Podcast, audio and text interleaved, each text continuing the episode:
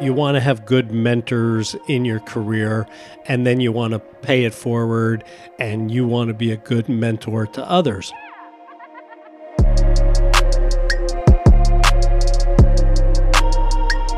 Hello, and welcome to the Solar Maverick podcast, where solar meets entrepreneurship and experience. I'm your host, Benoit Thanjan, so let's get into it.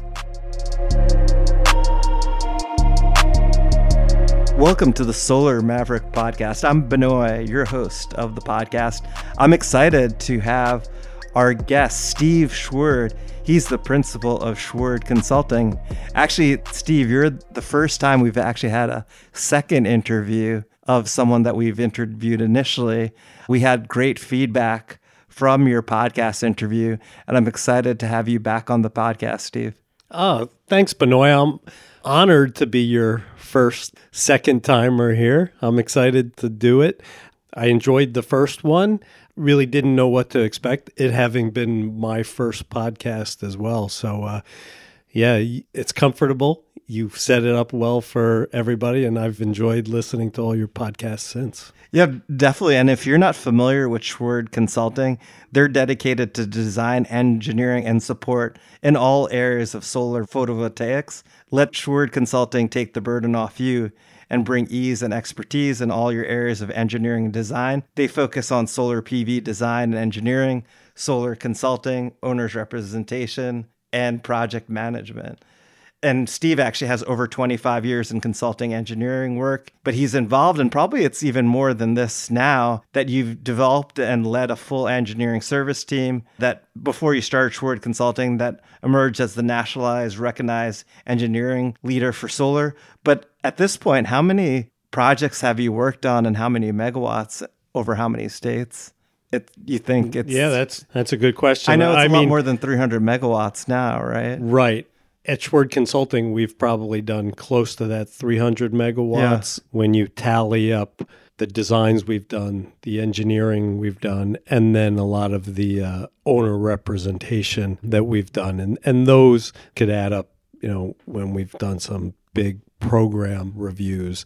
But that's that's in five years. So so yeah, we're making good headway. And it's been amazing. You know, Steve started his company approximately five years ago and they've been growing substantially ever since that. Is there anything else that you would like to add about what Schwerd Consulting does?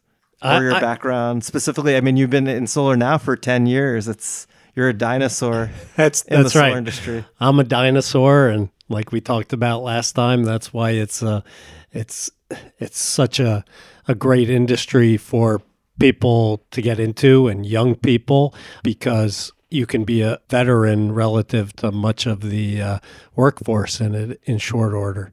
But yeah, no, you captured it well. I don't want to bore your listeners. They could always refer back to the first podcast where we really did a deep dive into my background. But I am a an electrical engineer by background, and you know grew into the building industry and then that mechanical, electrical, plumbing, sustainable design energy intensive markets and then that's where the the solar came into play in the sustainable design and energy efforts and I became so passionate about it, I decided to make that a, a 100% venture. And just to clarify, too, just so that the listeners know, Schwerd Consulting only focuses on solar voltaics, right? That's right, 100%. And we like to say with that, that, you know, we know solar. There's others out there that do solar. We know solar. And I think one of the advantages, there's a lot of firms out there that will do solar, but it's not really a focus of theirs. They may be focused in the architectural building community.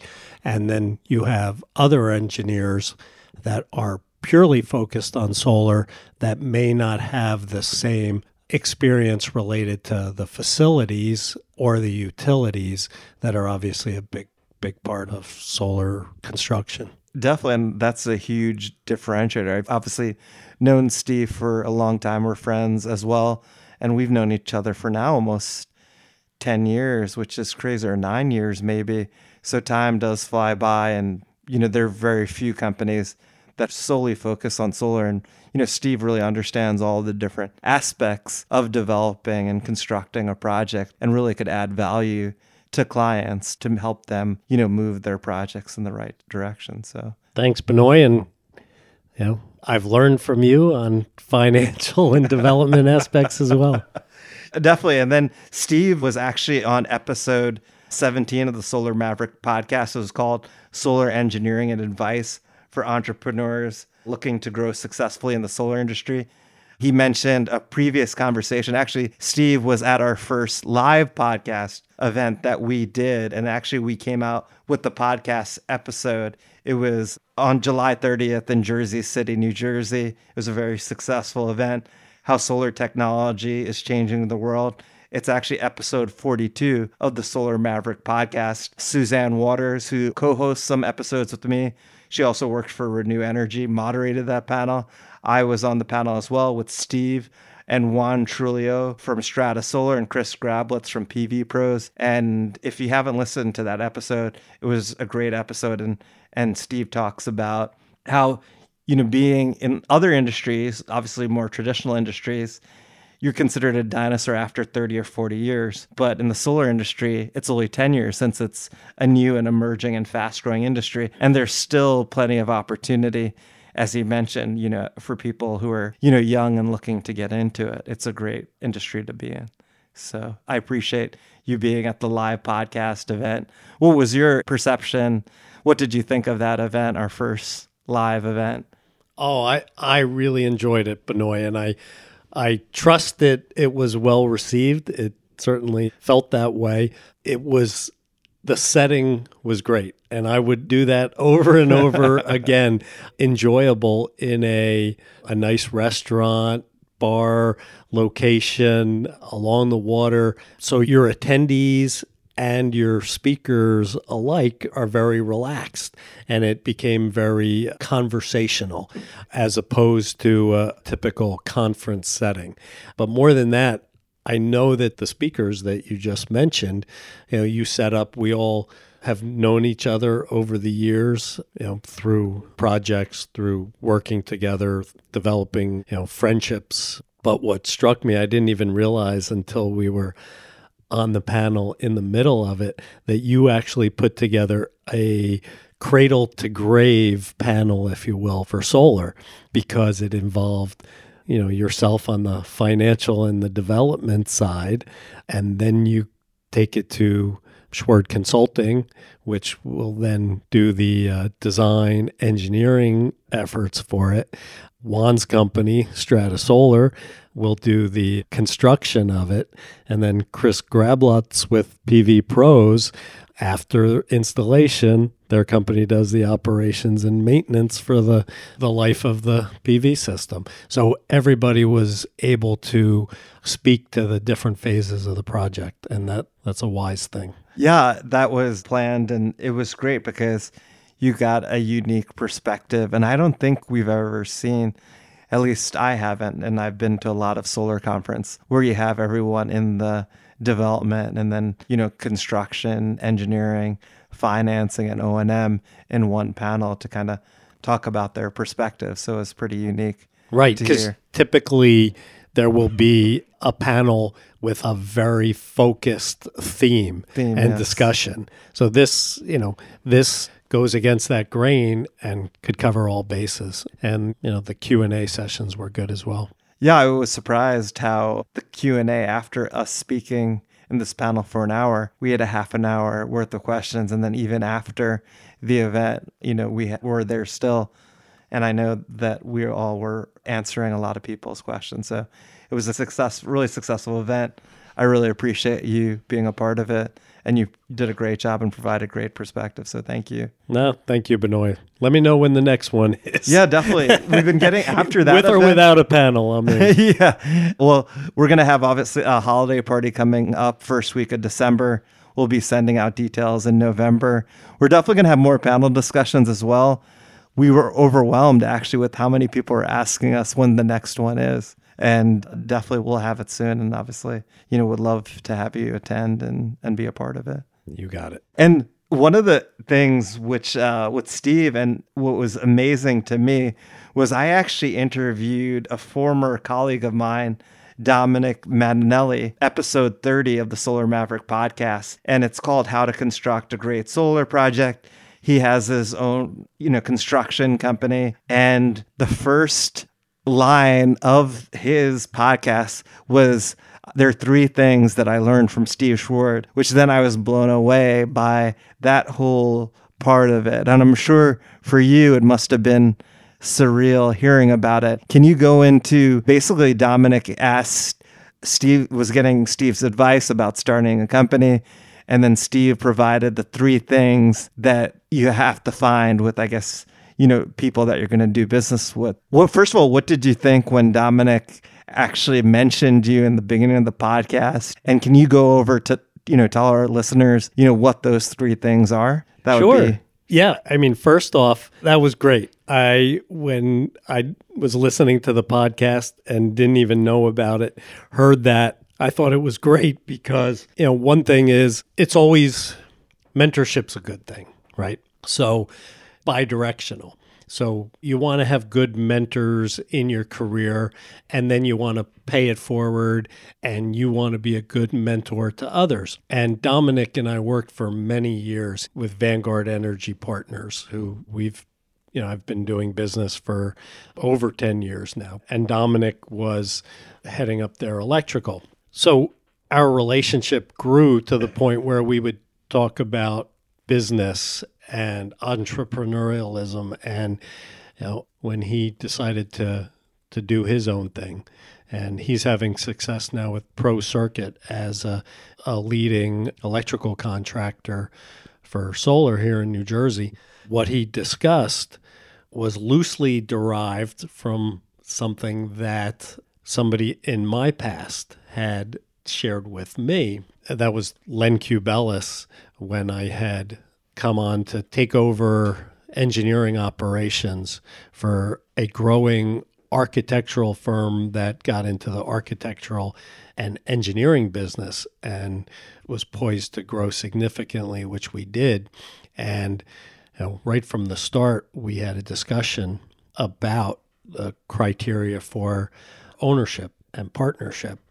And I loosely, I had taken that to heart, worked it for myself and in speaking with Dominic, I said, there's really three things because Dominic does have a partner. I said, you want three items for a partner in your business. And number one, they have to have proven results in their field. And by that, you know, obviously, depending on what your business is, those results could be different, but it's it's got to be results that are of a positive quality, a positive operation, satisfied clients.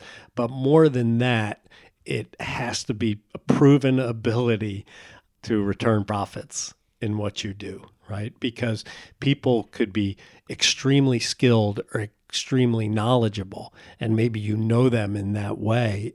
But if they cannot, you know, if they cannot translate that into economic gains or into value to a a client or a customer. Because clients customers they don't pay for your skills. They don't pay for your knowledge. They pay for the application of that and the results and value that it gives them. So that's number one. Proven results is a must. The second item is they have to be able to develop business. They have to close on sales. Now that doesn't mean that you may have multiple partners where one is the primary rainmaker but they have to have that ability at any given time or even if if you may be a person that brings potential customers to the table they have to be able to help you win that and close that. So that's number 2 and the third item is they have to be someone you want to have a beer with because you know when you're starting a business running a business be it small or large and you are tied together as partners you know that's a life. They're like family you know like a like a spouse. You need to be able to enjoy their company socially because it can be challenging enough professionally. And then, by that same regards, if you want to go have a beer with them, then probably your staff and your clients may likely want to go have a beer with them as well. Definitely, I think these are huge points that you know anyone could use in any type of partnership, not just partner in the business. You know, Dominic's the principal at Pro Circuit Electrical Contracting, and his partner is Josh, who's the president of Pro Circuit Electric Contracting. But I think it's applicable to any sort of partnership. So these are great insights. Yeah, and like I said, the the mentorship is key.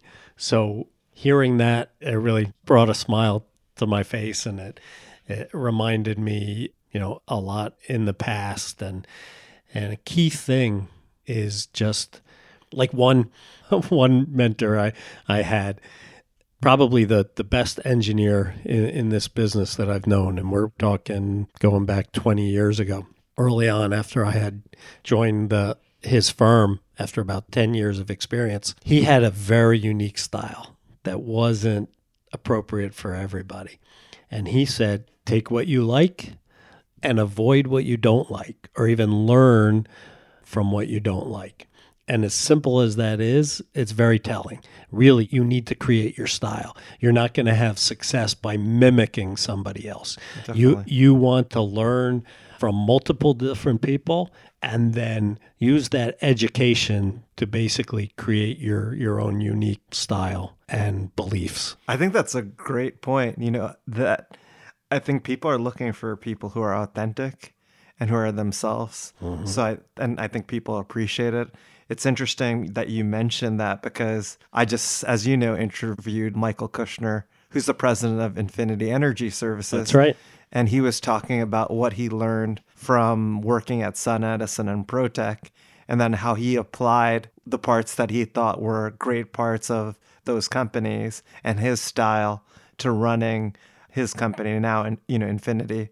And that's as well for me, like from all my past experiences you know, I was at Solar City Tesla. We met at Vanguard Energy Partners, and that's how I know Dominic Mattinelli. But you know, from my different work experiences, I've really, you know, tried to learn from them and then take what I thought was the best parts of it, and then also that fits my personality that are it's going to be more authentic. So I think that's a great point, Steve. Yeah, yeah, absolutely. I mean, it's really it's a simple concept, but it it's something people need to do. I know for myself, I I was part of engineering, an engineering firm that sold itself on its very high quality of work standards, you know, the output with very little focus on on the social or business development aspect Definitely. of it. And, and good for them. Great that they could do that. I've witnessed others that are basically just selling and they've got, got great business development leaders, but don't have enough of the emphasis on quality of production. You know, for us and, and for myself, quality and value is first and foremost, but we want everybody involved in the process to be really comfortable. And you've got to have a likability factor regardless of what you do, because at the end of the day, people are going to be having to put their trust and faith in you.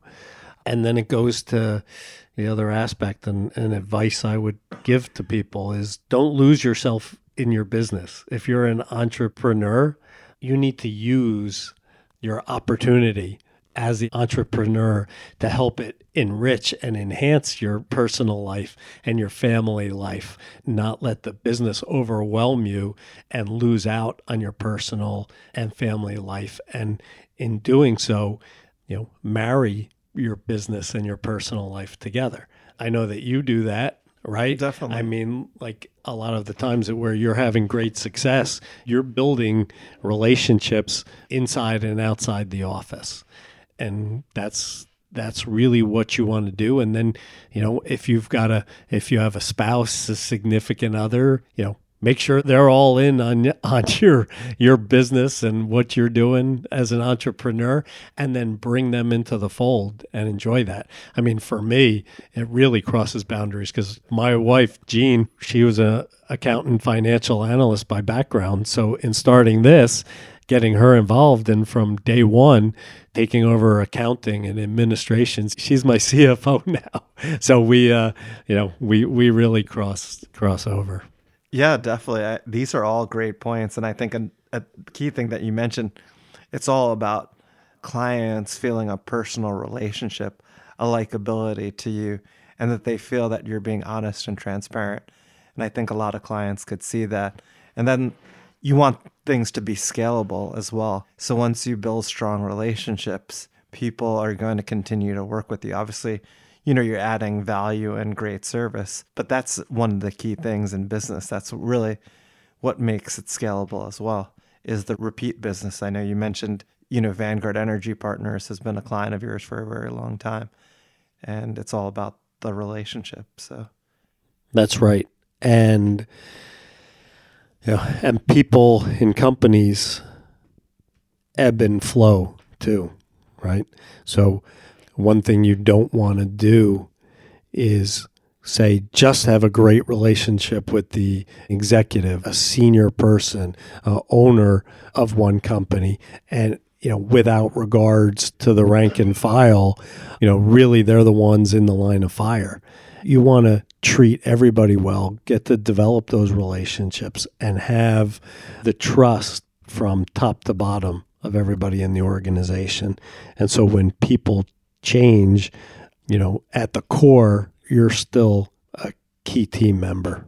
Definitely. That's so key. Um, I even remember when we first met, you were actually in John Garrity's office, and I worked for John Garrity, and you know, I remember, you know, you were obviously very friendly and, you know, continued our communications. You didn't necessarily have to, you're the outside engineer. And I remember as well, you know, when you would come into the office, you were, you know, talking to everyone, you know, that you knew in the company. So, yeah.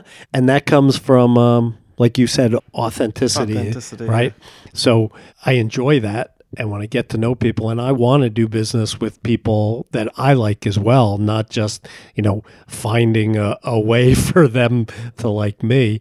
And now in, in what I'm doing versus you know, past experiences where, you know, top line gross revenue and I may have touched on this in the in the you first podcast. you know when when that's a driver or where you're where you've got these huge you know growth targets you can fall into the trap of doing business with companies or, or people that you know maybe you don't really want to but you have to. Or you know changing your style changing your price structure to accommodate or even yeah. your principles. Yeah or your principles. Yes. A- absolutely. And sometimes you know maybe it works out. In the long run i've found it often doesn't work out economically but beyond that, it just it may not even work out to a point where you're just you know you're really happy in the environment you've created. So now, yeah, as a rule of thumb, I typically will will only want to work with people that pretty much are on the same professional and what's the right word? I don't want to say social level, but but basically that there's a common understanding and trust and strong communication. That's that's better word than social. yeah, so it's more of a shared values, I think, is a great way to say it. And as you said, it's like all about the relationships. Like just even look at the panel that we had, right? Suzanne Waters, her and I used to work together at Vanguard Energy Partners and then she was out of the solar industry. But I knew how great she is to work with and how smart she is. So then I, you know, brought her back.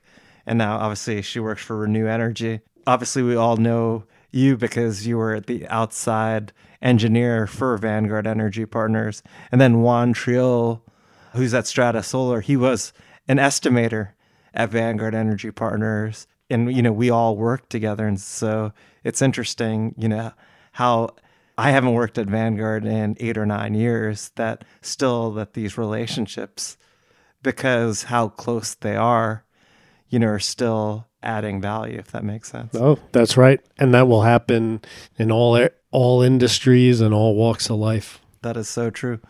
These are all pearls of wisdom from Steve Schwerd. oh boy, that's so a lot to live in- up to. yeah, it was interesting too. Uh, we did this panel discussion, and I thought an interesting point that Steve talked about was actually there are two things that I wanted to talk about was panel recycling, the big opportunity, and we had a lot of questions too in the Q and A about this. Can you talk about obviously solar is still a very new industry. A lot of the panels have only been maybe operational for 10 to 15 years, but obviously there's going to be a time where you know it's degraded enough and you know you have to do something with the panels. People are wondering what's going to happen and what's the solutions. Can you go more into the recycling of panels? A lot of people found that topic very interesting. Sure sure. Yeah and i don't think it may be a good fresh one because I don't know that you've spoken to this. We haven't really in, spoken in the it. podcast. Now, I'm not involved in in solar panel recycling, um, so I, am I'm, I'm I'm not a, no no no. What I'm leading up to is I'm I'm not an expert in that, but obviously I, I know about it. I'm interested in it. I read about it because it is something that's going to be going to be huge up ahead and is not it's not prevalent now. It's not highly talked about as as witnessed by the lack of discussion in your, in your podcast, but it's very important.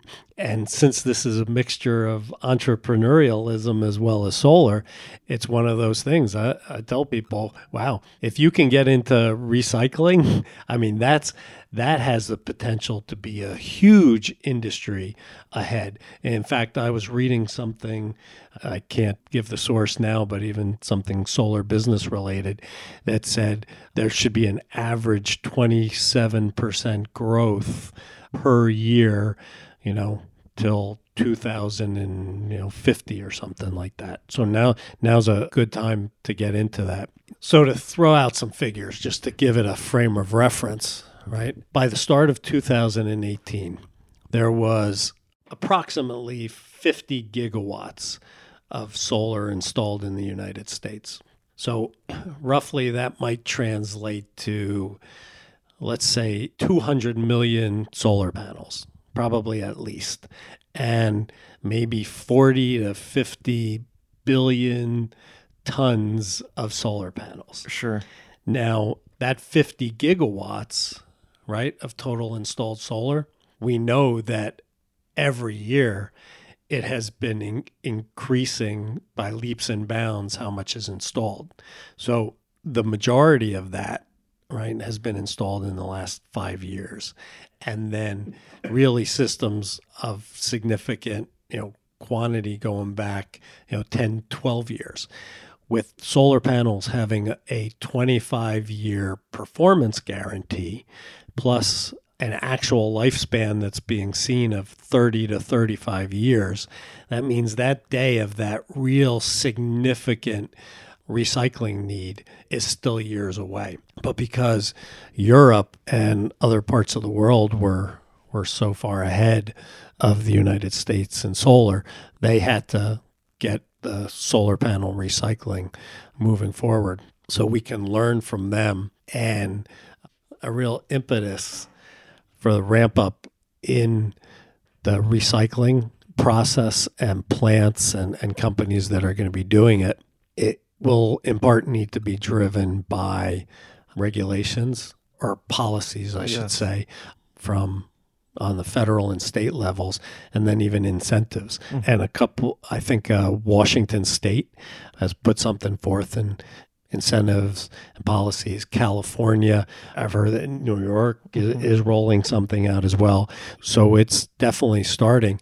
But the thing the naysayers like to point to oh well what happens when these these solar panels are are no good and that's going to be a real problem all this waste of solar panels well the good thing is let's talk about what components of of a solar panel is you have metal, which is basically the aluminum, typically aluminum frame around the solar module. And specifically, even talking photovoltaics right now, which is the predominance. You have glass that covers the um, panel. You have plastic that encapsulates the solar cells, and you have the solar cells themselves that are a crystalline silicon. That's the semiconductor. You have a backsheet to it that's Yes. um, a polyvinyl, and you have just the, the junction box and the wiring. So we are not talking toxic materials. We are not talking about you know problems for the environment or the process. In fact, testing was done to show and prove that the the waste products, let's say, any leaching, et cetera, are well below the toxicity levels mandated by the EPA. So you actually could just throw out a solar panel Wow. and they could, you know, go into landfills. But you don't want to do that. Don't throw away your solar panel. don't put it in a landfill. The the process has shown that basically when taking it apart, breaking it down, doing the recycling, and I, I'm not going to go into all the, the details here, not to bore your audience and and definitely not to make sure I I, I get it wrong, right? um, but 95 to 96 percent are the reported figures of the solar panel that can not only be recycled but reused in the making of new solar panels. So that goes to just furthering the strong, you know, the strong idea of renewable energy, right? So again, let's go back to critics of solar, the anti-solar industry. The manufacturing of solar panels actually has the highest energy use for making of power systems as I understand it, right? However, that energy payback period from the, the input energy to, to produce them in, in the solar plants versus what it what it reaps in use is only about two to three years, right? So that payback period of that real high use to create point. is just a few years.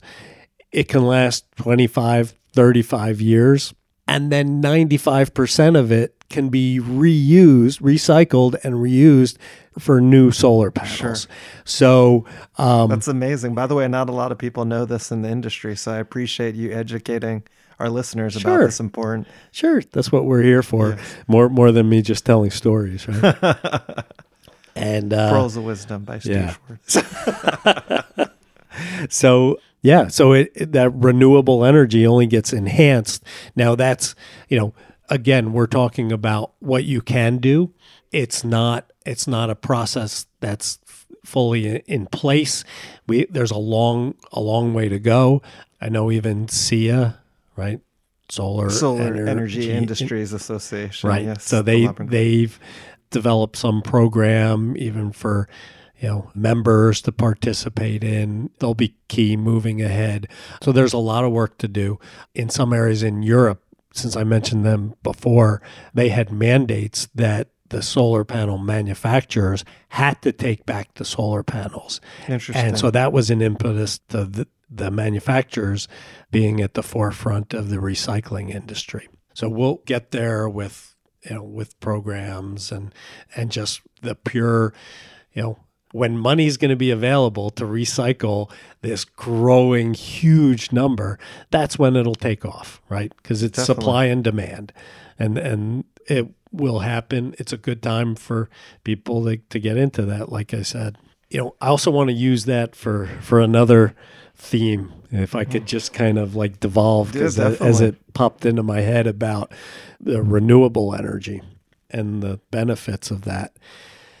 We talked on the last podcast about how I'm just not that big on the, you know, quote unquote efficiencies that people harp on in solar, but I talk about the effective Effective, yes. right the effectiveness but let's talk about efficiencies of solar panels thinking along that you know that aspect of renewable energy and also the fact that you know there are naysayers out there because i have heard you know so many times about people not in the industry but you know skeptical about solar saying how oh it's so inefficient right it's it's not very efficient the solar panels are inefficient so let's say a solar panel now is about 20% efficiency rating, right? Yes. But what does that mean, right? So often efficiency could be how it converts, right? How it converts to energy.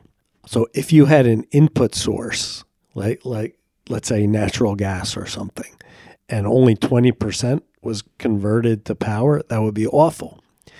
But what the rating of the panel means is it's how its ability to convert the sun's you know, photons yes, that's into usable electricity. Electricity, uh-huh. So that's 20%. So what happens to the other 80%? Like are we wasting it? No, it's there every day. The sun the sun's going to it, it's to be wasted, you know, if we're not taking that and converting it to electricity, right? So obviously, you know, year over year over year there's great advances in efficiency of solar panels, which we definitely want. It gets better for the environment, the economics, the ability to have more solar in a smaller footprint, you know, rises with the, the gains of efficiency. But I mean, I look at it the other way like, wow, 20%? We could take this free sun and we can get, you know, 20% of it can be used to generate power and energy. It's a great thing. So, so again, That's that's that's why you know skeptics and sometimes you you hear it out there they just don't really understand what that efficiency means when when you're talking efficiency specific to solar panels. And I mean, and and, and that's you know that's that sun is an infinite source. So even when you know when you compare to nuclear energy or biomass or or hydropower or geothermal you know all of which I'm fine it's good uh, advances sustainable design but those are all finite sources they're not an infinite source which you know is what renewable energy is all about Definitely, this is huge. I mean, and the interesting thing to me is that the technology has improved. I remember a, time where the capacity or the efficiency was 11 to 12 percent. Now we're at 20. It's just going to improve over time, especially like with other technologies, with bifacial, and you know, it's just amazing to see how in the short time the technology is getting more advanced. The panels are also getting smaller with that same right with the higher greater efficient- greater power density greater power density. Yeah. This goes back to your eff- effectiveness versus efficiency discussion that you spoke about during the the first interview that we did. So right that's really helpful. Is there any trends that you would want to talk about that you're seeing in the solar industry? I mean, this has been an amazing interview. I know I, I didn't prep you for this question, but I think I would love to get your perspective on obviously the ITC is going down. This year it's 30%. Investment tax credits going down to 26%.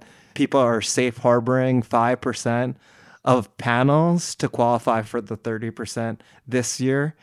Are you seeing a lot of activity because people are trying to get their projects through? Are you seeing any sort of rushes to get stuff done or is it business as usual? no no well i i think I or is think there ever business as usual? Yeah. is that the key question? Because I feel Well- like there's always, you know, Well, the solar industry definitely, you know, since the ITC, whether it be the cash grants or the ITC, traditionally has everybody, you know, scrambling end of the year to get their systems completed online and take advantage of that of the safe harbor. So you know that's kind of become a yearly thing but yes with the the decrease i'm seeing our clients have a push on that and then even more so since we we do a lot of work you know right here in new jersey with the srec program closing soon enough and then a a great transit transition, Transition to before the new final program there's a big push there.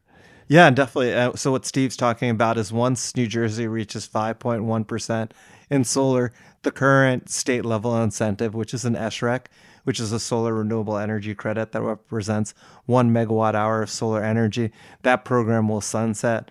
They're right now going through the basically a transition program, meaning that they've are still kind of finalizing what the transition program will be.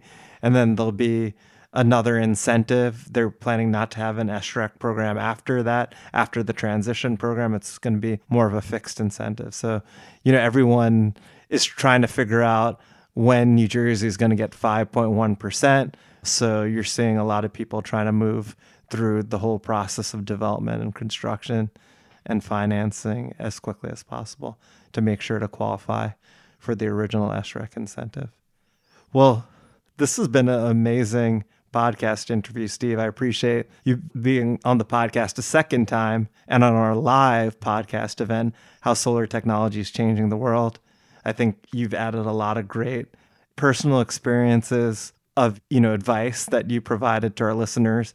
And also talking about two things that I don't think the industry really talks about and they're misnomers, which is solar recycling and then also too about efficiencies and how the sun is a limitless resource that hey if we're able to get 20% of something that's limitless that you're not getting then you know that's not an excuse with, from the, the solar naysayers so this is great and unique information well thanks i'm glad i could add a little and uh, you know to your great work you're doing here for the solar industry uh, i appreciate the opportunity always to sit down with you and, and chat and uh, I look forward to many more events. Yeah, definitely. And if people wanted to learn more about Schwerd Consulting, what's the best way for them to learn about it? Feel free to reach out on LinkedIn, you know, email admin at schwerdconsulting.com, you know, our website, simple as that, www.schwerdconsulting.com. Yeah, yeah, and I think as well, you guys are very active on the Schwerd Consulting Facebook page. You guys have a lot of interesting articles about what's going on in the industry and the things that you're working on. So definitely to check out on Facebook, search for Schwerd Consulting, and we'll have all the stuff in the notes as well. Sounds good, Benoit. I look forward to seeing you and and all our friends uh, out in Salt Lake City next week. Yeah, definitely looking forward to it. It's always a great way to meet everyone in the industry, and it's always a great time. Yeah, this, yeah, yeah, this is a lot of fun. This is a lot of fun. I feel like I could just keep talking to you for hours. So we'll, you know, I'll talk about the things that I gleaned from your other podcast that, that we'll just talk about personally versus here uh, out in Salt Lake. Yeah, that sounds like a plan. Thank you, Steve. All right. You got it, Benoit.